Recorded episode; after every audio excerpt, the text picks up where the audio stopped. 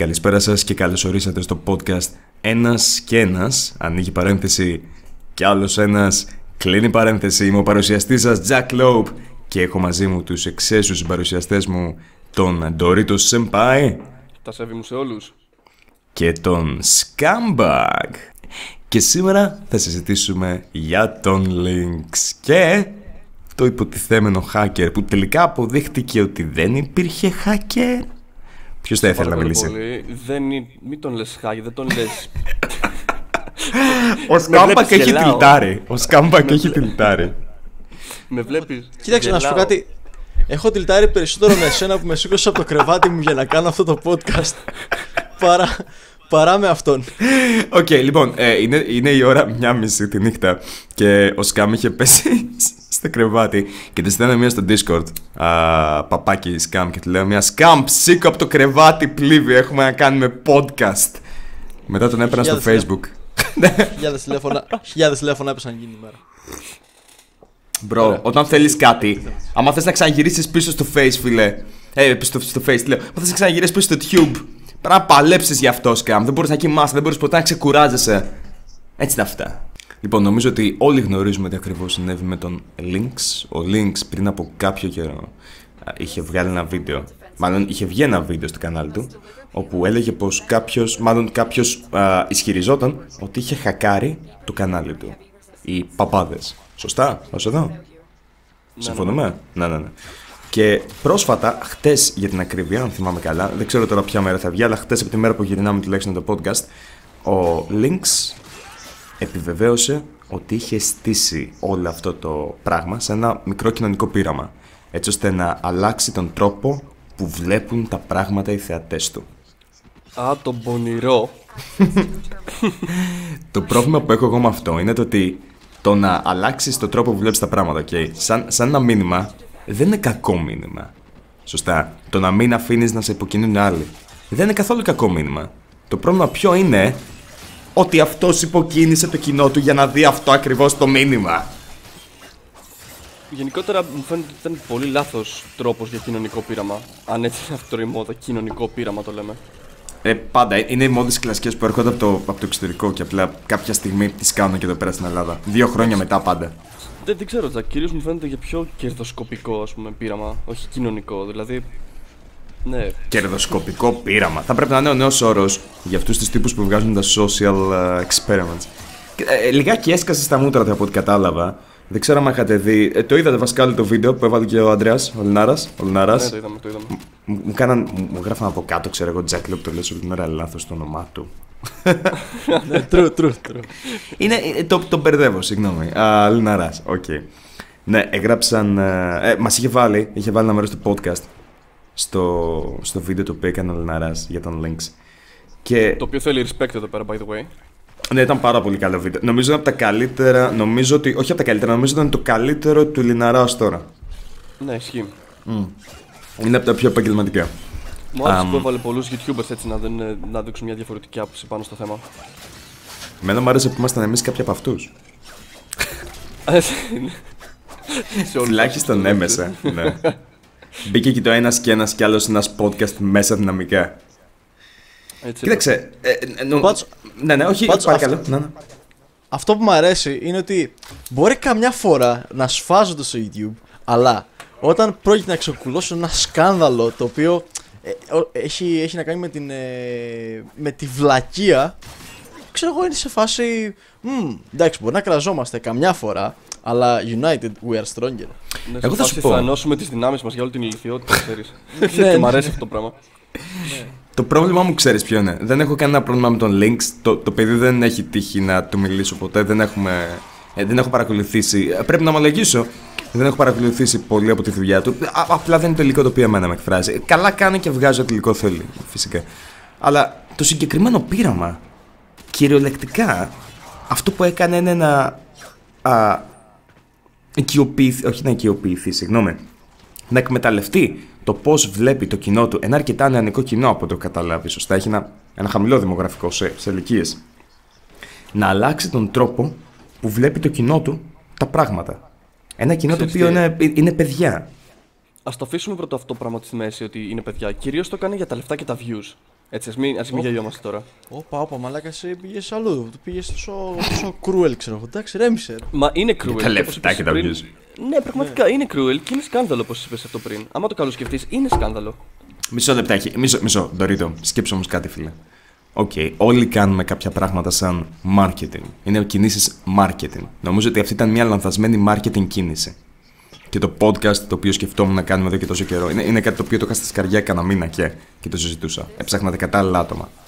Είναι και αυτό μια κίνηση η οποία θα βοηθήσει το κανάλι. Θα βοηθήσει και τα άτομα τα οποία συμμετέχουν. Μια marketing κίνηση. Ναι, απλά... είναι καλή marketing κίνηση όμως που έχεις άτομα με κριτική σκέψη. Όχι άτομα. Ευχαριστώ.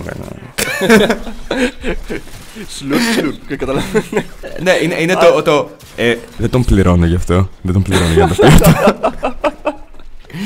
Νομίζω το θέμα είναι ότι με αυτή την marketing κίνηση προφανώς δεν υπάρχει καμία αλτουριστική marketing κίνηση από τη φύση της. Είναι marketing. Κάνεις κάτι το οποίο να διαφοροποιείται, παρουσιάζεις από μια διαφορετική εικόνα το προϊόν σου. Απλά στη συγκεκριμένη περίπτωση δεν υπάρχει κάποιο θύμα, δεν στοχεύουμε κάπου. Σωστά. Yeah. Ενώ ο Lynx στοχεύει πάνω στην επίκληση στο συναίσθημα. Ξέρεις τι με πείραξε με το βίντεο του? Με αυτό το βίντεο, το οποίο είδα. Αυτό η επίκληση στο συναίσθημα το κάνει ακόμα χειρότερο. Ναι. Γιατί μιλάς σε συναισθηματικά άτομα που είναι τα 12χρονα, όπως είπες πριν, που είναι η πλειονότητα των view του. Και εκεί αυτά έχουν δεθεί με αυτόν, ας πούμε, και ουσιαστικά έδειξε μια ασέβεια προς τους φανς με αυτό το πράγμα. Εσύ, ποιος ήταν που είχε πει, εσύ νομίζω είχες πει Ντορίτο στο πρώτο το podcast, θα υπάρξει ένα μικρό μπέρδεμα, διότι αυτό το podcast, συγγνώμη, θα μπει δεύτερο. Ενώ στην πραγματικότητα αυτό είναι το τρίτο podcast στο οποίο γυρίζουμε. Ναι. Νομίζω εσύ είχες πει Ντορίτο ότι. Πώς το είχες πει? Τα άτομα τα οποία παρακολουθούν ένα κανάλι μπορεί να θεοποιήσουν κάποιον. Το είχες πει στο προηγούμενο. Ναι, ισχύει. Και να την ακολουθούν. Να. Νομίζω ότι αυτό είναι που καθιστά και την κατάσταση λίγο επικίνδυνη.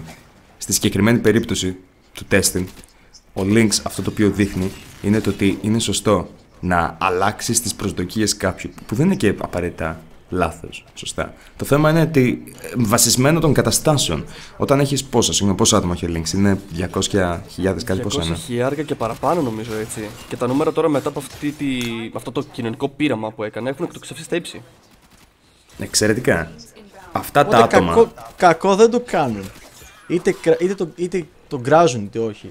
Κακό δεν το κάνουν αυτό. Προβολή είναι. Ξέρεις τι γίνεται. Ναι. Τι είναι αυτό το οποίο πραγματικά με κυνευρίζει. Δεν χειρίστηκε μόνο το κοινό του. Δεν χειρίστηκε μόνο άλλα άτομα τα οποία είχαν την περιέργεια να καταλάβουν τι συμβαίνει. Χειρίζεται και εμάς αυτή τη στιγμή επειδή εμείς μιλάμε γι' αυτόν. Και πού καταλήγει αυτό? Ποιος θα είναι ο επόμενος, τι θα κάνει? Το επόμενο άτομο το οποίο θα θέλει να κάνει κάτι παρόμοιο. Τι ακριβώς θα κάνει? Τώρα μου έρχεται στο μυαλό η ιστορία με τον Άλεξ Ραμίρες, άμα έχετε δει στο εξωτερικό. Άλεξ Ραμίρες. Ναι, που είχε κάνει αυτή τη μαλακή, την ψεύτικη ιστορία με τη δολοφονία και καλά. Ότι πας τρίμαρε, σκέψου, Pokemon Go. Και την ώρα που έκανε το live του. Α, ναι, Uber οδηγός. Ναι, Uber οδηγός, μπράβο. Ναι, και έκανε, ας πούμε, ότι ήταν αυτό της μάρτυρας σε μια δολοφονία και ότι μετά τον κυνηγούσαν και τον απέλυσαν μετά από τη δουλειά και κάτι τέτοια. Μόνο και μόνο για τα views. Και από μαλάκα στο τέλος. Περίμενε. Αυτό είναι παραγωγικό. Δηλαδή, μαλάκα, η φάση το να στήσεις μια υπερπαραγωγή για να δείξεις αυτό το πράγμα για τα views. Ναι, εντάξει. Ναι, μεν είναι. Δεν είναι καθόλου παραγωγικό. Μιλάμε για δολοφονία εδώ πέρα. Δεν είναι ηθικό. Σίγουρα δεν είναι ηθικό. Ναι, σίγουρα αλλά είναι ηθικό. Μαλάκα, το να κάτσεις να στήσεις ένα θέατρο είναι κάτι. Εδώ δεν μιλάμε ότι ρε παιδί μου απλά. Πήρε άτομα, τους λέει θέλω να παίξεις ένα ρόλο, θέλω να παίξεις ένα ρόλο. Όχι, δεν κατάλαβες, συγγνώμη, μάλλον το παλάθος. Δεν υπήρχαν άτομα. Υποτίθεται όλα αυτά τα διηγούνταν μέσα από το live του. Ναι, όλα αυτά ήταν μέσα στο μυαλό τους, δεν συνέβη κάτι. Νόμιζα ότι απλά ήταν. Όχι, δεν ήταν σκηνοθετημένο, ήταν απλά η ιστορία που διηγούνταν μέσα από το stream του. Και μετά άρχισε να πουτσοκλέκει καλά ότι με πέλησαν από τη δουλειά και με κυνηγάει ο δολοφόνος, τώρα με ψάχνει και κάτι τέτοια. Και του έστησαν και GoFundMe, σωστά. Θυμάμαι σωστά. Ακριβώς, ναι, είχε βγει στο GameStar τότε, ξέρω εγώ σκέψου. Είχε πάρει μεγάλες διαστάσεις το θέμα. Και τα κατάφερε, προφανώς πούλησε. Κατάλαβα. Γιατί το να κάνεις κάτι τέτοιο όπως λέω εγώ, δεν είναι κάτι το παραγωγικό μαλάκα. Να βρεις καλούς ηθοποιούς, να παίξουν καλά το ρόλο τους, να σκηνοθετήσεις κάτι. Ναι, μεν είναι ανήθικο, αλλά βγάζεις κάτι ρε παιδί μου. Δηλαδή βγάζεις κάτι, δημιουργείς κάτι. Εδώ πέρα τώρα έχουμε να κάνουμε απλές ιστορίες. Και όχι μόνο με ιστορίες, έχουμε να κάνουμε με φιδέμπορα. Εγώ έχω μια ερώτηση πάνω σε αυτό. Okay, δεν ξέρω αν το έχει σκεφτεί κανένας. Μη σταμάτεσαι μωρέ σκαμβία άνθρωπε. Μία ερώτηση.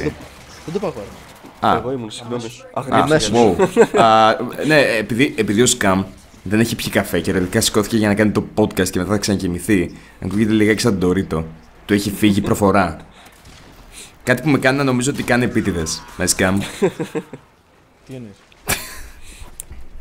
Ότι κάνεις την προφορά σου επίτηδες.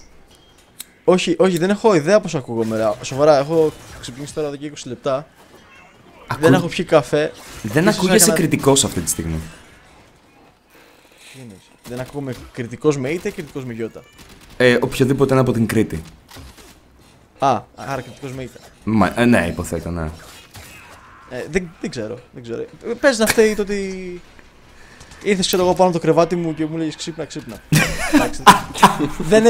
Δεν έγινε ακριβώς έτσι, αλλά... Περίπου. Λοιπόν, μία ερώτηση. Δέχεται donations ο Lynx? Αυτό δεν το ξέρουμε. Διότι εγώ θέλω να σκεφτώ το εξής. Αν ο hacker, ο υποτιθέμενος hacker, όταν πήρε το κανάλι, είχε αφήσει ακόμα ανοιχτό το PayPal και δεχόταν donations, υποτίθεται, ή όχι. Και αν κατάφερε να πείσει ο Lynx άτομα, ή μάλλον άτομα μόνοι τους, είχαν την ιδέα, να κάνουν donations μόνο και μόνο για να βοηθήσουν τον Lynx, επειδή έχασε το κανάλι του και σίγουρα θα χρειαζόταν χρήματα. Δεν νομίζω ότι ο κόσμος θα κάνει donate όταν ξέρει ότι διαχειρίζεται κάποιος το κανάλι του ένας hacker. Αυτό είναι και το θέμα. Σκέψου λιγάκι κάτι. Τι θα μπορούσε να έχει συμβεί στη συγκεκριμένη των περιπτώσεων. Τώρα μιλάμε υποθετικά. Okay. Δεν είναι καμιά κατηγορία αυτό. Θα μπορούσε να είχε πει ότι, OK, μου το χάκαραν, αλλά δεν μου έχουν χακάρει την PayPal. Και όποιος θέλει θα μπορούσε π.χ. να βάλει για να συνεισφέρει, γιατί αυτή τη στιγμή η μόνιμη πηγή εσόδων βρίσκεται στα χέρια κάποιου άλλου. Σωστά. Τους παπάδες, φίλε. Η εκκλησία έχει όλα τα λεφτά, ας πούμε. Πώς του ήρθε καν το όνομα παπάδες? Δεν μπορώ να το καταλάβω αυτό. Είναι πολύ aesthetic, δεν ξέρω. Κοίταξε, το πιστεύω ότι είναι και της μόδας. Έχει κάτι που δεν θα πέσει ποτέ τη μόδα. Το χάκι να νέεις, ή παπάδες? Όχι, παπάδες. Κάποια στιγμή υποθέτω θα πέσουν και οι παπάδες από τη μόδα, ρε φίλε. Κοίταξε, οι παπάδες είναι της μόδας από τη Χούντα, οπότε. Τι εννοείς οι παπάδες είναι της μόδας από τη Χούντα? Πάντα οι παπάδες. Βασικά από τον πρώτο παγκόσμιο είναι οι παπάδες στη μόδα. Τι εννοώ, για ποιο πράγμα μιλάς? Δεν καταλαβαίνω ούτε εγώ. Μιλάω ότι οι παπάδες, μαλάκα, μοιάζουν και κινούσαν τα ανοίγματα στην Ελλάδα. Μαλάκα, είναι έτσι που στο. Οι παπάδες ήταν στη μόδα από τη Χούντα. Από τον πρώτο παγκόσμιο. Πάντα κινούσαν τα. Μήπως χρειάζεσαι καφέ? Σου είπα πιεις καφέ πριν ξεκινήσεις με το podcast. Μια κοκακόλα. Σαν παραλήρημα ακούγεται. Λες, εντάξει. Θέλω να σας συγγνώμη σε αυτό. Λοιπόν, επίσης, κάτι το οποίο κοιτούσαμε λιγάκι πριν από το podcast είναι για τον Easy. Σωστά, θα μιλήσουμε γι' αυτό? Για τη θέση του Easy πάνω σε αυτό? Άντε, ναι, θα μπορούσαμε. Άμα δεν θέλετε, δεν μιλάμε καν. Δεν υπάρχει θέμα. Άντε, στο πάρει. Άντε, στο πάρει το πουτάνι. Άντε, πάμε. Ωραία, λοιπόν. Πάμε. Ο Easy είχε μιλήσει για το συγκεκριμένο θέμα, για τον Lynx. Είχε ποστάρει στο Facebook ότι. Βασικά θέλει να αναλύσει κάποιος τι ακριβώς και πει ο Easy. Γιατί δεν μιλάω εγώ όλη την ώρα. Από όσο θυμάμαι, είχε πει ότι δεν πιστεύει ότι το έκανε μόνος του το hacks για το Lynx. Ναι. Αλλά κάτι του κάθονταν στραβά στην όλη φάση, ας πούμε. Με τη φωνή του και κάτι τέτοια. Νομίζω είχε πει ότι ο ίδιος είχε πάει προσωπικά στην δίωξη για να πάρει το account του ή κάτι τέτοιο. Α, ναι, είπε ότι δεν χειρίστηκε σωστά, λέει, το όλο θέμα, γιατί δεν πηγαίνει στη δίωξη και καλά ο Lynx, όπως είχε κάνει ο ίδιος Easy Purple με τη δικιά του ιστορία στο hacks. Μόνο και μόνο, λέει, επειδή φοβάται ο Lynx μήπως βγουν κάποια προσωπικά του στοιχεία στη φόρα. Και ήταν η μόνη κατάκριση που το έκανε. Αλλά όχι, δεν είχε πει, ας πούμε, ότι πίσω από όλα αυτά κρύβεται ο Lynx. Ίσως να είναι και φιλαράκια, δεν ξέρω. Νομίζω ότι έχουν κάποιες επαφές. Αν θυμάμαι καλά, είχαν κάνει και ένα βίντεο μαζί. Ένα βίντεο το οποίο ήταν. Δεν είχαν κάνει ένα βίντεο στο οποίο υποτίθεται στην αρχή ήταν τσακωμένοι, μετά τα βρίσκανε. Υποτίθεται όλο αυτό είχε γίνει για να δείξει ότι το δράμα δεν έχει χώρο στο YouTube, κάτι τέτοιο. Α, ενώ τα κοινωνικά πειράματα έχουν, ας πούμε. Είναι αυτό το ότι δεν ξέρω κατά πόσο θα συμφωνούσε. Ξέρεις τι, αυτό συμβαίνει μερικές φορές. Διότι το σκέφτομαι κι εγώ. Μπορεί να έχεις γνωστούς οι οποίοι κάνουν κάποια πράγματα με τα οποία δεν συμφωνείς εσύ απαραίτητα, και μετά μόνο και μόνο επειδή είναι γνωστός ο άλλος, σε έχουν συνεφασμένο με αυτό το άτομο και με τα πράγματα τα οποία κάνει. Νομίζω ότι αυτό είναι λίγο λάθος. Είναι στο trending, ας πούμε, που θα διαλέξω. Και να το είχα σκεφτεί έτσι. Κοίταξε, καλός και κακός. Σκέψου. Βασικά δεν θα πω το όνομα του ατόμου με το οποίο το συζητούσαμε αυτό, αλλά μου είχε πει ένα άτομο πριν από κάποιο καιρό. Πρόσεξε πάρα πολύ με ποιους συνεργάζεσαι. Το οποίο είναι αλήθεια. Όταν συνεργάζεσαι με ένα άτομο, σε χαρακτηρίζει. Αυτός είναι και ο λόγος που. Πρέπει να τον εμπιστεύεσαι, πολλά πράγματα παίζουν ρόλο. Ναι, υποτίθεται. Στο τέλος, ίσως να σε κάψει κιόλας, άμα είναι λίγο μουνό πάνω έτσι. Άνετα. Και... Ξέρεις καλύτερα βασικά, πιστεύω. Ναι, όχι. Καλά, δεν μου την ξέρω τόσο. Δηλαδή, μόνο δύο φορές μου έχει γίνει αυτό. Και ουσιαστικά μόνο μία φορά μου έγινε με την Εφίτσα. Δεν μου έχει γίνει με κάποιο άλλο άτομο. Η νηφίτσα. Μου είχε αρέσει το comment του Αντρέα που λέει hashtag καγελαδάρισαν. Όσον αφορά το hacking που. Εντάξει. Το είχα πει στο προηγούμενο podcast. Εσύ θέλεις να μιλήσεις γι' αυτό, ισχύει? Ναι, θέλω να πω ότι δεν έχει κανένα στο λόγο να κάτσει να ασχοληθεί τόσο. Το έχω πει στο προηγούμενο podcast αυτό το πράγμα. Δεν έχει κανένα το λόγο να κάτσει να ασχοληθεί τόσες ώρες. Γιατί απαιτεί χρόνο αυτό το πράγμα. Να κάνεις, να το κάνεις. Για να πάρεις ένα κανάλι που ουσιαστικά θα σου είναι άχρηστο. Ωραία, και πες ότι κάθεσαι το κάνεις αυτό το πράγμα για να πάρεις ένα άχρηστο κανάλι, το οποίο για έναν hacker δεν έχει να αποφευχθεί πολλά πράγματα από αυτό το πράγμα. Επομένως, μπορεί να εκβιάσει για να το δώσει άλλος πίσω. So what, να εκβιάσει τι και γιατί να εκβιάσει? Δηλαδή, και να μπορεί να πει ότι άμα το θέλεις πίσω το κανάλι σου. Ναι, οκ, αυτό το οποίο λένε πάρα πολύ υποκειμενικό, γιατί είδα και τα βίντεο από τους άλλους. Οτιδήποτε έχει συνδεμένο στο κανάλι του, δηλαδή π.χ. PayPal, Facebook, όλα αυτά, μπορεί να τα βγάλει από το YouTube, να συνδέσει, παιδί, να τα αποσυνδέσει. Δεν είναι κάτι δύσκολο. Ναι, μέσα, συμφωνώ. Ένα κουμπί είναι, δεν έχω πλέον πρόσβαση σε αυτό. Ωραία, πέφτει όπως είναι και φτιάχνει ένα καινούριο. Πιστεύω ότι μπορούσες να φτιάξεις ένα καινούριο. Δηλαδή, και σταματάει. Δεν τα αφήνεις όλα αυτά πίσω που έχεις κάνει, έτσι απλά. Εντάξει, σίγουρα, είναι θέμα ιστεροφημίας. Ναι, δεν τα αφήνεις όλα πίσω, αλλά εντάξει, σίγουρα υπάρχουν δυσκολίες. Δηλαδή, ας πούμε, θέλω να μιλήσω για τηλεόραση. Εδώ το Αρναούτογλου του πήρε φωτιά το στούντιο τότε και σε μια Κυριακή βγήκε στούντιο, μαλάκα. Και είχε γίνει αυτό το Αρναούτογλου. Ναι, είχε μια εκπομπή κάθε Κυριακή και είχε πάρει φωτιά το στούντιό του και σε μια εβδομάδα βρήκαν στούντιο. Και εδώ πέρα καθόμαστε, σχολιόμαστε 2 εβδομάδες. Για το αν ήταν όντως ο Lynx, αν ήταν σωστό ή όχι. Και ασχολιόμαστε ακόμα. Ωραία. Για μένα το πρόβλημα είναι το ότι είχε δει ξέρει κανένας την Marina Joyce. Marina Joyce, όχι. Ωραία, λοιπόν. Κάτι το οποίο έχει να κάνει σχέση και με την κατάσταση του Lynx. Η Marina Joyce ήταν μια vlogger, της οποίας το κανάλι είχε κολλήσει στα 300.000 κάτι subs. Δεν πήγαινε πουθενά. Έκανε το δικό της το content, ναι. Το οποίο ήταν. Πώς? Ναι, αυτό το πράγμα συμβαίνει, δηλαδή δυσκολίες συμβαίνουν. Ναι, αλλά περίμενα, θα καταλήξω κάπου και είναι καλό το μέρος στο οποίο θα καταλήξω. Η συγκεκριμένη τύπισσα από ένα σημείο και μετά άρχισε να προσποιείται ότι κάποιος την έχει απαγάγει. Δηλαδή, επίτηδες έβγαινε πολύ κουρασμένη. Επαναλάμβανε συνέχεια τα ίδια πράγματα για να νομίζουν ότι την ναρκώνουν ή ότι χρησιμοποιεί εκείνη η ίδια ναρκωτικά. Ψιθύριζε help me ανάμεσα από τα βίντεο. Που ίσα-ίσα ακούγονταν. Κοιτούσε πίσω από την κάμερα με υπερβολικά πάρα πολύ φοβισμένη ματιά, για να νομίζω ότι βρίσκεται κάποιος από πίσω. Και όλοι άρχισαν να ασχολούνται με τη Marina Joyce. Κάθε φορά έβλεπαν τα βίντεο της, μπας και δούνε ποιος είναι αυτός που την έχει απαγάγει. Και έφτιαχναν θεωρίες. Και άρχισε να έχει ένα μιμητικό αποτέλεσμα αυτό, όπου όλοι μιλούσαν όχι για το κανάλι, όχι για το περιεχόμενο, όχι για το άτομο, για μια υποτιθέμενη κατάσταση. Το ίδιο πράγμα προσπάθησε να κάνει ο Lynx. Πιστεύω ότι δεν τα κατάφερε απόλυτα. Νομίζω ότι τώρα στο τέλος το κατάφερε. Όχι σε τόσο βαθμό. Δηλαδή, ας πούμε, δεν δίνεις την ίδια βαρύτητα σε μια απαγωγή και σε την ίδια βαρύτητα σε ένα απλό hack. Όπως είπαμε, Σκάμ, όμως σκέψου, αυτά είναι όλα trends. Ναι, είναι trends. Ναι, ποιος σου λέει ότι δεν μπορεί να ξαναγίνει αυτή η ιστορία σε πιο χοντρό βαθμό? Σωστά. Και αν ο Lynx απλά έδωσε το έναυσμα και το κάνει κάποιο πιτσιρίκι το οποίο θέλει να ανεβάσει το κανάλι του και κάνει κάποιο χοντρό πράγμα. Και υποτίθεται είναι σαν πρότυπο. Ναι. Αυτό είναι πρότυπο για πόσα άτομα. Αυτό είναι το πρόβλημά μου. Και για να ρωτιέσαι ότι πού μπορεί να φτάσει κάποιος για γαμμένους αριθμούς. Ακριβώς. Να σου πω κάτι. Κάποιος να θέλει να κάνει ένα καλύτερο content, να θέλει να παράγει κάτι το οποίο θα βοηθήσει το κανάλι του να εκραγεί λίγα εκεί, να ανέβει σε νούμερα. Είναι οκ. Το θέμα είναι το να ξέρεις πώς αυτό επηρεάζει τους άλλους. Μέχρι και εμείς, όταν σχολιάζουμε και λέμε απόψεις, αυτός είναι ο λίγος που θέλει να απέχουμε και να κρίνουμε απλά τα πράγματα. Να μην βάζουμε συναισθήματα για τέτοια πράγματα. Να κρίνουμε.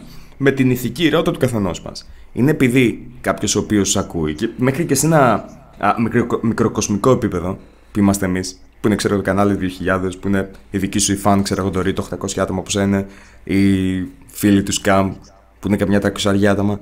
Από αυτά τα άτομα, 10 αν έχουν επηρεαστεί και επηρεαστούν αρνητικά, έχεις πάρει την ευθύνη για 10 άτομα τα οποία μπορούν να κάνουν κάτι που θα επηρεάσει άλλους 10.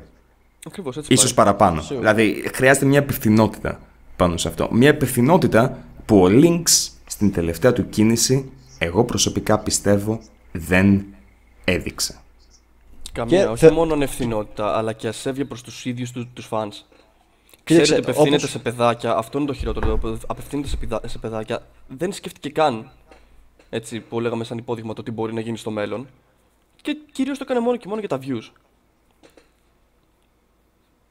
Υποθέτω πως ναι.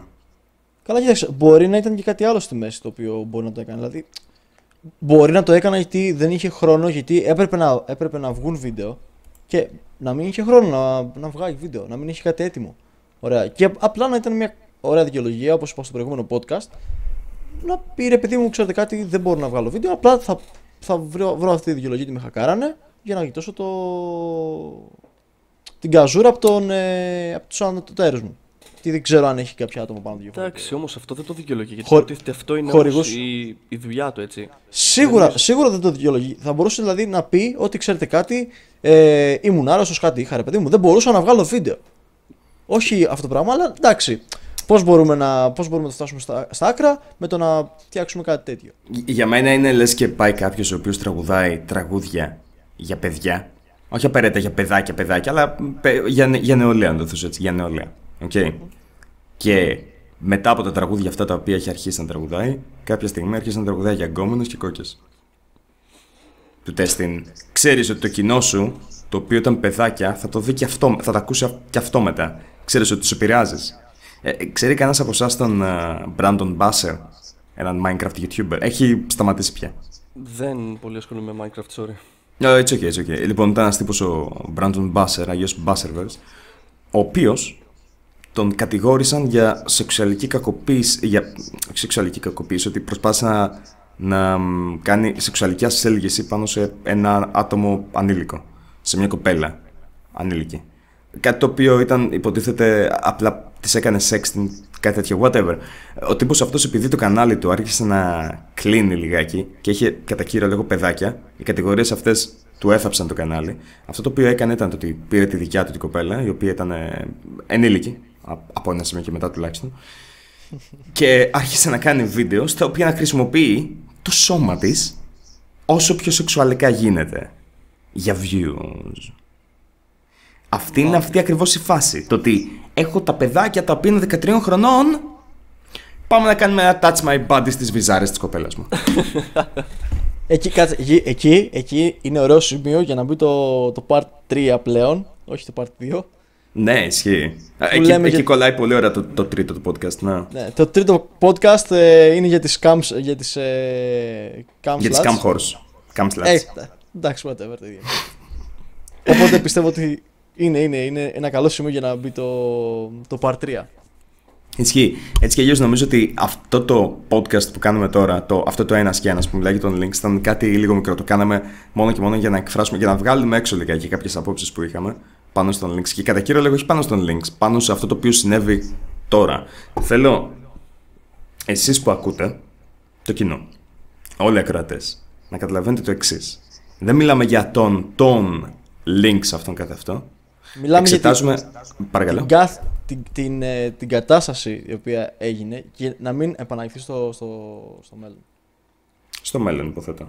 Είτε είναι για hacking, είτε είναι για δολοφονία, είτε είναι για βιασμούς, είτε είναι για απαγωγές, όλα αυτά. Ξέρεις τι, αυτό είναι το πρόβλημα, το ότι θέλεις να περάσεις ένα θετικό μήνυμα, θέλεις να δείξεις ότι δεν θα έπρεπε κανένας τουλάχιστον τι άλλο. Δεν είναι καν θετικό μήνυμα, ξέρεις τι, αυτό είναι που με ενοχλεί. Δεν είναι καν θετικό μήνυμα. Ξέρεις τι είναι το μήνυμα το οποίο πέρασε ο Lynx? Δεν είναι το ότι θα έπρεπε να σκέφτεσαι μόνος σου για τον εαυτό σου. έχεις ένα άτομο το οποίο θαυμάζεις, παίζει να σου λέει ψέματα, μην το πιστεύεσαι. Αυτό είναι μισανθρωπικό τελείως το μήνυμα. Ναι, ισχύει. Ή τουλάχιστον έγινε αυτό που έγινε. Διότι εντάξει, λάθη γίνονται πάντα. Πιστεύω ότι ένα απλό συγγνώμη, κυρίως, όχι συγγνώμη. Ποιος ζητάει συγγνώμη, ρε Σκάμ, εδώ πέρα στο YouTube? Να σου πω κάτι.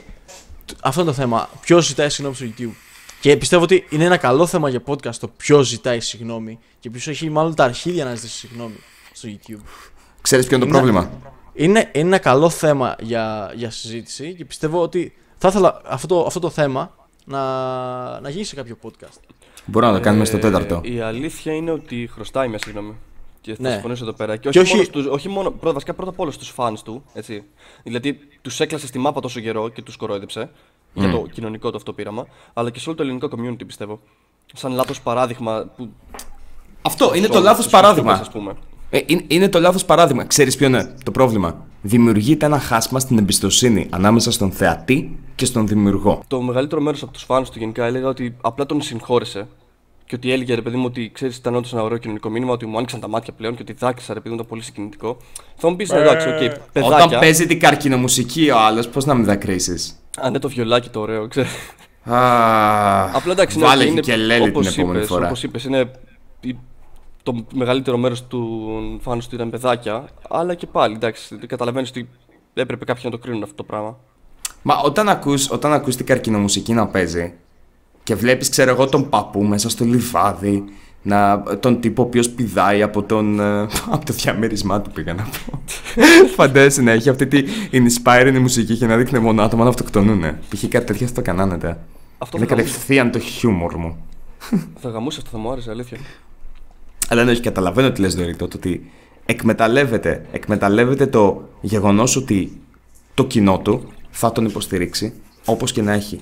Και αυτό είναι το χειρότερο, διότι είναι τόσο δύσκολο. Για μένα είναι τελείως, είναι ανόητο να με καταλάβει κάποιος ότι αυτό απλά πληγώνει όχι μόνο τον ίδιο, ολόκληρο το community, και ότι κάποιος θα του ζητήσει τα ρέστα. Εκτός και αν στοχεύει πάνω σε αυτό. Στο ότι θα μου ζητήσουν τα ρέστα, θα μιλάνε για μένα, θα ανέβουν εγγραφές. Ακριβώς. Και τα παιδάκια που απλά ήθελαν να τον βλέπουν σε αυτό που κάνει, που έχουν δεθεί συναισθηματικά με αυτόν, απλά τους έκλασε στη μάπα. Πόσο. Έχω ένα. Νομίζω το δικό μου το trigger είναι λιγάκι παιδάκια. Δεν μου αρέσει να βλέπω άτομα να εκμεταλλεύονται παιδάκια. Όχι να εκμεταλλεύονται μόνο παιδάκια. Δεν μου αρέσει το γεγονός ότι, επειδή ίσως νομίζω Σκάμ, εσύ, δεν έχουμε και πάρα πολύ μεγάλη διαφορά ηλικίας, αλλά επειδή είχα μεγαλώσει λίγο σε αυτήν την. Που ξέρεις, πιο παλιά μπορεί να έχεις ένα άτομο. Το έχεις σαν ίνδαλμα. Το προστατεύω. Ναι. Και αισθάνεσαι ότι, ειδικά όταν. Και επειδή ξέρεις ότι θα προστατέψει αυτό το άτομο, ό,τι και να πει, ό,τι και να γίνει. Πιο μετά, όταν μεγαλώνεις και το βλέπεις, σε απογοητεύει αυτό λιγάκι. Αν μη τι άλλο, εγώ ευτυχώς δεν το ένιωσα αυτό ποτέ. Όχι πάντα, όχι πάντα. Είναι πολύ καλές voice-over artist. Πες μου. Ναι, ισχύει αυτό. Όχι πάντα. Εντάξει, σίγουρα πολλά πρότυπα. Αν μιλάς για πρότυπα. Ναι, μιλάω για πρότυπα. Όχι για άτομα τα οποία είσαι εσύ. Συναισθηματικά δεσμεύεσαι. Ναι. Αν μιλάς για πρότυπα. Ναι, κοιτάξτε, πιστεύω ότι τα πρότυπα θα έπρεπε να υπάρχουν. Ναι. Αλλά όχι να είσαι πρότυπο σε κάτι. Μάλλον όχι το να παίρνεις πρότυπα.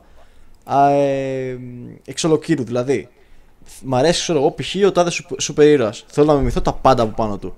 Δεν είναι έτσι. Ναι, από τα πρότυπά σου πρέπει να παίρνεις κάποια χαρακτηριστικά. Και όχι... Κάποια από κάποια άλλα. Μπράβο, αυτό. Δηλαδή πρέπει να κάνεις ένα combine πρότυπων. Όχι εξ ολοκλήρου, δηλαδή να παίρνεις κάτι από ένα πρότυπο. Διαλέγεις ποια στοιχεία σου αρέσουν σε κάτι. Θα ήθελα να ξέρω απλά όμως τώρα τι θα κάνει μετά από αυτό. Κοίταξε, να σου πω κάτι που δεν είπαμε. Είμαστε τόσο ώρα εδώ πέρα, τον έχουμε πάρει μονότερμα και καλά το κάνουμε. Αλλά. Κοιτάξτε, όχι. Μπορώ να βρω τώρα που το σκέφτομαι, μπορώ να βρω κάτι καλό σε αυτό. Τι? Παρακαλώ. Το ότι τουλάχιστον είχε την ανθρωπιά να βγει να πει ότι ήμουν εγώ. Θα μπορούσε να μην το είχε πει ποτέ, ναι. Όχι. Δεν θα δούλευε το πείραμα, Σκάμ, άμα δεν έλεγε ότι είναι αυτός. Ακριβώς ναι. Αυτό. Ναι, εντάξει, πειράματα και κυταρχοί δεν μας κουνιούνται. Αφού είδε ότι αυτό το πράγμα που έκανε δεν τραβάει, ή τουλάχιστον δεν τραβάει στην Ελλάδα, ή πάει να παίξει με νοημοσύνη ανθρώπων που δεν τον παίρνει να παίξει με ανθρώπους οι οποίοι ξέρουν κάτι παραπάνω. Ναι. Ναι, όχι τις νοημοσύνες. Δηλαδή, σίγουρα υπάρχουν άτομα εκεί έξω που ξέρουν κάτι παραπάνω. Δηλαδή, ξέρουν κάτι παραπάνω από το θέμα πληροφορική, προγραμματισμός, hacking. Και πιστεύω ότι στην Ελλάδα είμαστε σε ένα καλό επίπεδο. Διότι ξέρω άτομα τα οποία δεν είναι άσχετοι από πληροφορική και τα περισσότερα άτομα τα οποία ξέρω και ασχολούνται με το YouTube, είναι μέσα στο community και όλα αυτά, δεν είναι τελείως άσχετοι με το θέμα πληροφορική. Πέρα από μένα, εγώ δεν έχω ιδέα. Καλά, εντάξει. Εσύ και Μπάρμπα, πόσο χρονών είσαι? Τι είναι έτσι με... Είμαι 77 χρονών νεαρό παιδί. Έλα, εντάξει, του χρόνου θα σε πάμε... Φαίνεται από τη φωνή μου. Του χρόνου θα σε πάμε εκδρομή με το καπί στην Ιερουσαλήμ. Να δεις τους Άγιους. Εγώ πιστεύω ότι απλά ολοκλήρωσε τους στόχους του. Αυτό ήθελα να κάνει εξ αρχής. Δηλαδή δεν το θεωρώ ανθρωπιά που... Ναι, δεν το θεωρώ ανθρωπιά. Το ότι βγήκε έξω και είπε ότι εγώ ήμουν πίσω από όλα αυτά. Αλλά ήταν μέρος το να αυξήσει τα νούμερά του. Και έτσι αυτό έγινε. Οι αριθμοί του ψεύτηκαν. Ναι, ναι. Εγώ το δίνω. Εγώ το δίνω ότι τουλάχιστον βγήκε και το είπε. Ήταν ειλικρινής μετά. Σκαμ, δεν θα μπορούσε να μην βγει και να το πει. Θα έσπαγε σε φούσκα τότε το όλο πείραμα. Δεν υπήρχε πείραμα, μα δεν έβγαινε να το πει. Παπάρια πείραμα. Σκαμ. Αυτό που έκανε ήταν μόνο και μόνο για να ικανοποιήσει το εγώ του. Ναι. Δεν με χακάρανε, εγώ ήμουν ο hacker. Ήμουν ο μαέστρος πίσω από όλο αυτό το έργο. Εγώ σας έκανα να δείτε έτσι τον κόσμο.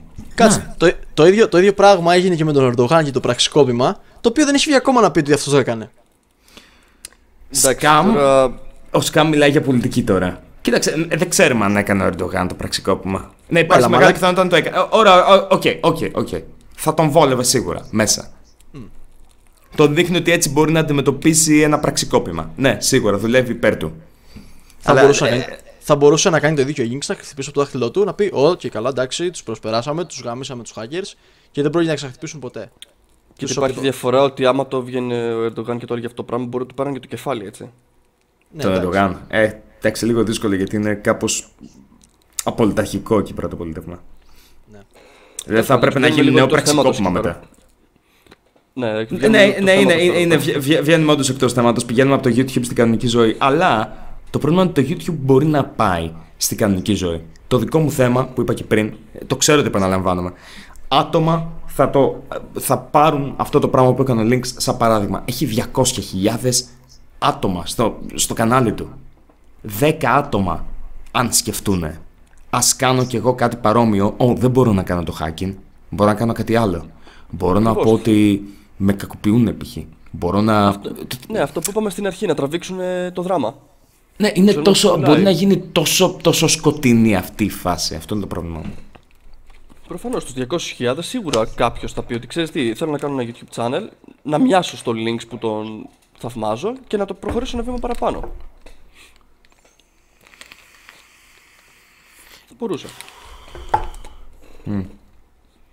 Ας ελπίσουμε ότι κάτι τέτοιο δεν θα συμβεί. Θέλω να ελπίζω ότι κάτι τέτοιο δεν θα συμβεί στην πορεία. Εγώ πιστεύω ότι θα συμβεί. Καλά, σίγουρα. Αν πιστεύουν ότι το hacking είναι πατάνα κουμπί, χακάρω προφίλ και. Έχεις δει πόσα παιδάκια βγάζουν τώρα τελευταία βίντεο με χάκαραν. Μου χάκαραν το Facebook, μου χάκαραν το YouTube.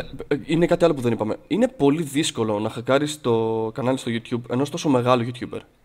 Αυτό ήθελα να πω πριν. Πρέπει να σπάσεις τα verification και όλα αυτά που έχει. Και 1% ότι μπορείς να καταφέρεις να σπάσεις το κανάλι του. Παιδιά, το YouTube κερδίζει από τους μεγάλους YouTuber, φέρει από το Lynx. Δεν τους συμφέρει να του χακάρουν το κανάλι. Ωραία. Υπάρχουν images από την σελίδα, την κάθε σελίδα εκεί, του YouTube, πώς ήτανε πριν από κάποια χρονική περίοδο του testing. Αν στο χάκαραν το κανάλι πριν από μια εβδομάδα, μπορεί το YouTube απλά να επαναφέρει το. Πώς ακριβώς ήταν το κανάλι σου πριν από μία εβδομάδα. Ακριβώς, ναι, το backup. Ναι. Δεν τους συμφέρει να σε χακάρουν. Όταν έχεις τόσο μεγάλο κανάλι, παίρνουν και αυτοί ποσοστά και κέρδη από τον μεγάλο αυτόν YouTuber. Οπότε δεν υπάρχει περίπτωση να έχει συμβεί αυτό εξ αρχής.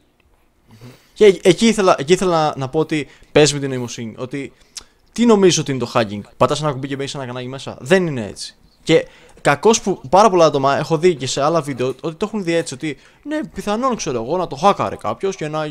Δεν γίνεται. Είναι δύσκολο αυτό το πράγμα. Είναι πάρα πολύ δύσκολο να χακάρεις ένα. Εντάξει, ναι, συμφωνώ. Αλλά λέμε και 1 στο εκατομμύριο που κατάφερε κάποιος να πει. δεν γίνεται γιατί υπάρχει το backup και το YouTube παίρνει λεφτά από τους μεγάλους YouTubers. Οπότε δεν υπάρχει περίπτωση να το αφήσουν αυτόν έτσι.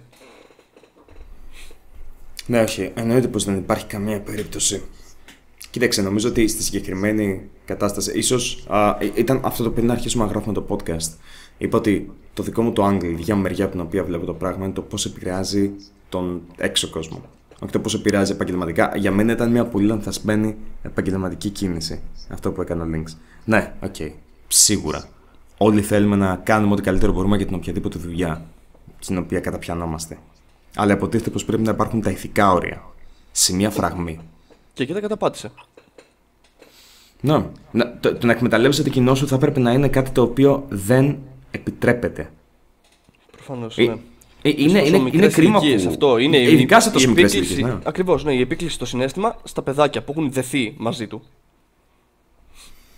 Είναι κρίμα που δεν υπάρχει κάποιος στον οποίο να ήταν υπόλογοι. Δηλαδή το YouTube, αυτό είναι το πρόβλημα.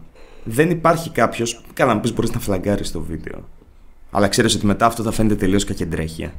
Να φλαγκάρεις το βίντεο και να πεις ότι ναι, αυτό το βίντεο είναι κατά κάποιον τρόπο όντως abusive. Δίνει ένα κακό παράδειγμα.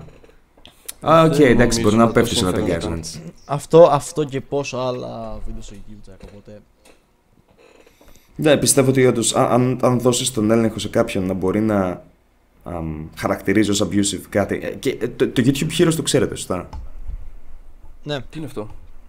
Είναι ένα. Ωραία, θα σου πω.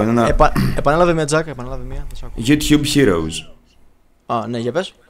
Το YouTube Heroes είναι ένα πρόγραμμα που έχει ξεκινήσει τώρα το YouTube, στο οποίο μπορούν κάποια άτομα. Στην αρχή κάθεσαι και φτιάχνεις subtitles για άλλους YouTubers, για τα βίντεο τους. Και παίρνεις πόντους.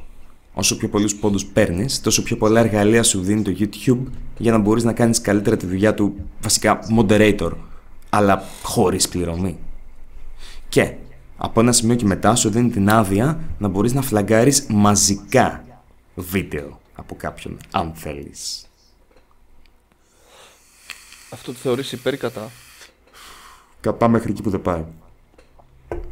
Ακριβώς. Πιστεύω ότι το κοινό θα έπρεπε να έχει την κριτική σκέψη για να μπορεί να αποφασίσει, αλλά όχι τον τρόπο να μπορεί να χρησιμοποιήσει την απόφασή του άμεσα.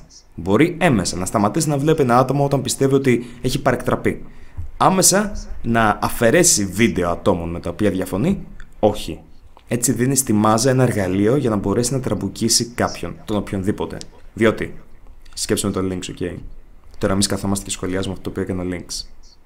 Αν υπάρχουν 10 άτομα, 20 άτομα, τα οποία είναι YouTube Heroes και είναι οπαδοί του Lynx, θα μπορούσαν να έρθουν εδώ, να κάνουν mass flag όλο το βίντεο και να φύγει, να εξαφανιστεί. Ακριβώς.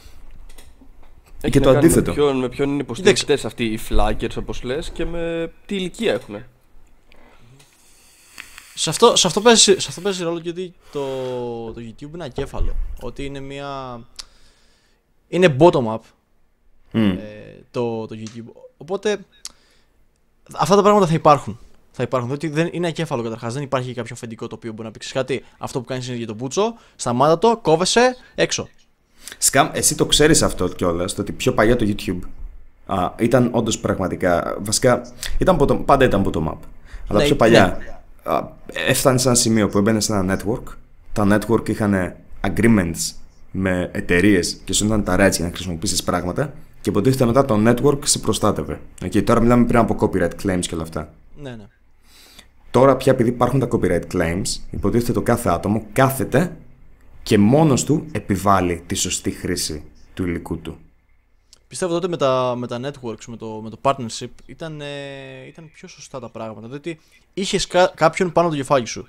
Δηλαδή αυτό το πράγμα από τη μία είναι κακό, αλλά πολλές φορές χρειάζεται να είσαι. Δεν είναι όλοι σε θέση. Δεν είναι όλοι σε θέση να μπορούν να χειριστούν την νομική ελευθερία, αν το θέσω έτσι. Γιατί πολλοί δεν ξέρουν πώς ακριβώς χρησιμοποιούνται τα πνευματικά δικαιώματα.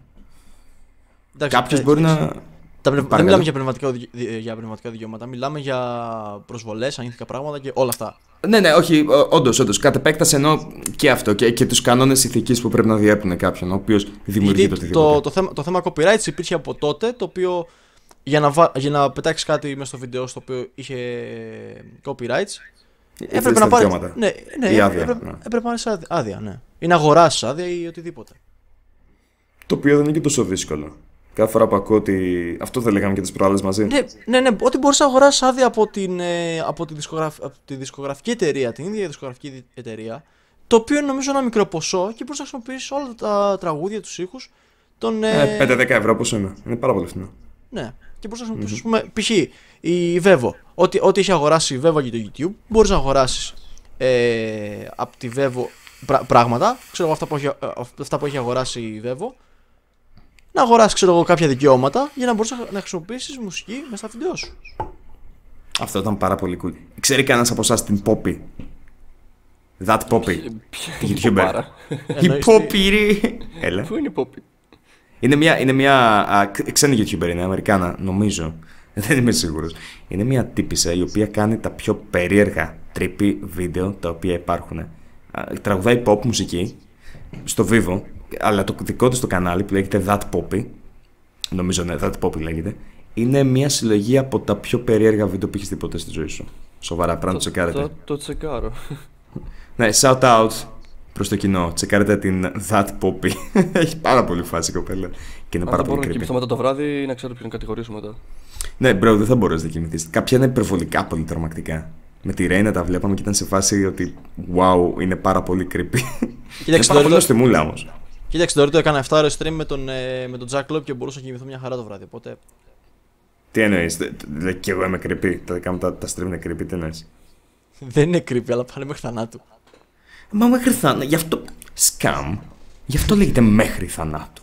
Επειδή γίνεται μέχρι θανάτου. Και στο τελευταίο stream, όχι να κάνω. Ναι. Όχι ότι θέλω να κάνω plugin, αλλά θα κάνω plugin. Ο Scambag. Το πρόσεξα ότι ήταν μέχρι θανάτου. Ήταν μέχρι να πεθάει ο Scambag. Απλά έχουμε ένα καλεσμένο και προσπαθούμε να τον σκοτώσουμε. Αυτό θα ήταν πάρα πολύ ενδιαφέρον για μια τηλεοπτική σειρά, νομίζω. Ναι, και λέγαμε πριν για ανήθικα πράγματα, copyrights και διάφορα άλλα τέτοια. Ναι, θύμισε μου, πες μου, Τζακ. Κοίταξε, γι' αυτό είμαι υπέρ της κριτικής. Διότι πιστεύω ότι αν εμένα με άφηνε κάποιος χωρίς να έχω εγώ τα ενία πλήρως, νομίζω ότι θα είχαμε πάρα πολλά προβλήματα ηθικής. Είμαι λιγάκι ανήθικος, τουλάχιστον σε κάποιους τομείς. Θα ήθελα να σας ευχαριστήσω όλους που παρακολουθήσατε ένα ακόμα ένας και ένας. Ανοίγει παρένθεση. Θες να πεις κάτι πριν κλείσουμε, Σκάμ? Ναι, θέλω να πω κάτι πριν κλείσουμε. Ένα bonus για τους viewers αυτή τη στιγμή. Στο σημείο που μιλούσα για τους παπάδες, γιατί είναι της μόδας, θέλω να πάτε σε αυτό το σημείο και να βάλετε το speed στο 0.5. Γιατί? Το σκέφτομαι από την ώρα που έγινε αυτό το πράγμα. Θέλω να πάω να το ακούσω στο 0.5. Πάδε. Θέλω να ακούσω Scam on Drugs. Ωραία. Αν μπορεί κάποιος από τους viewer, αν μπορεί κάποιος από το κοινό να το κάνει αυτό, θα ήταν απίστευτο. Ευχαριστούμε. Μπορείτε να το στείλετε στο fan page από το Jack Lope and Friends. Επίσης, αν όλα πάνε καλά, το podcast θα αρχίσει να ανεβαίνει και στο SoundCloud. Ο Scam θα είναι το άτομο το οποίο είναι υπεύθυνο από εκεί. Αν σας άρεσε το podcast, μπορείτε να μας αφήσετε reviews στο SoundCloud από κάτω και ίσως να τα διαβάσουμε στο επόμενο podcast. Θα ήθελα να σας ευχαριστήσω που παρακολουθήσατε ένα ακόμα ένας και ένας και ανοίγει παρένθεση, άλλος ένας κλείνει παρένθεση.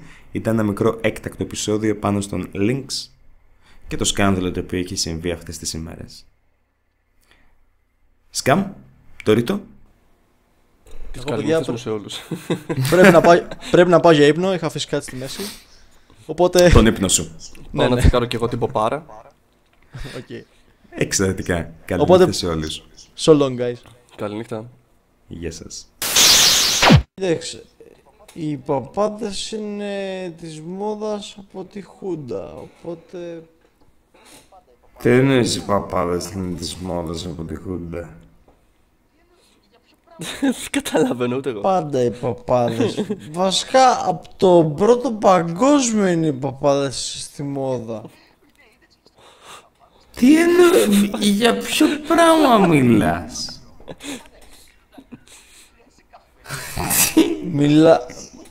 Μιλάω ότι οι παπάδες μαλάκα μοιάζουν κοινούς τα νήματα. Στην Ελλάδα. Μαλάκα, είδε στο. Παπάδες ήταν στη μόδα από τη Χούντα. Από το πρώτο παγκόσμιο. πάντα κινούσαντα. Μήπως χρειάζεσαι καφέ σου, μα πεις καφέ πριν ξεκινήσεις με το podcast? Δεν ξέρω. Σαν παραλήρημα ακούγεται. Λες, εντάξει. Θέλω να ζητήσω συγγνώμη σε αυτό.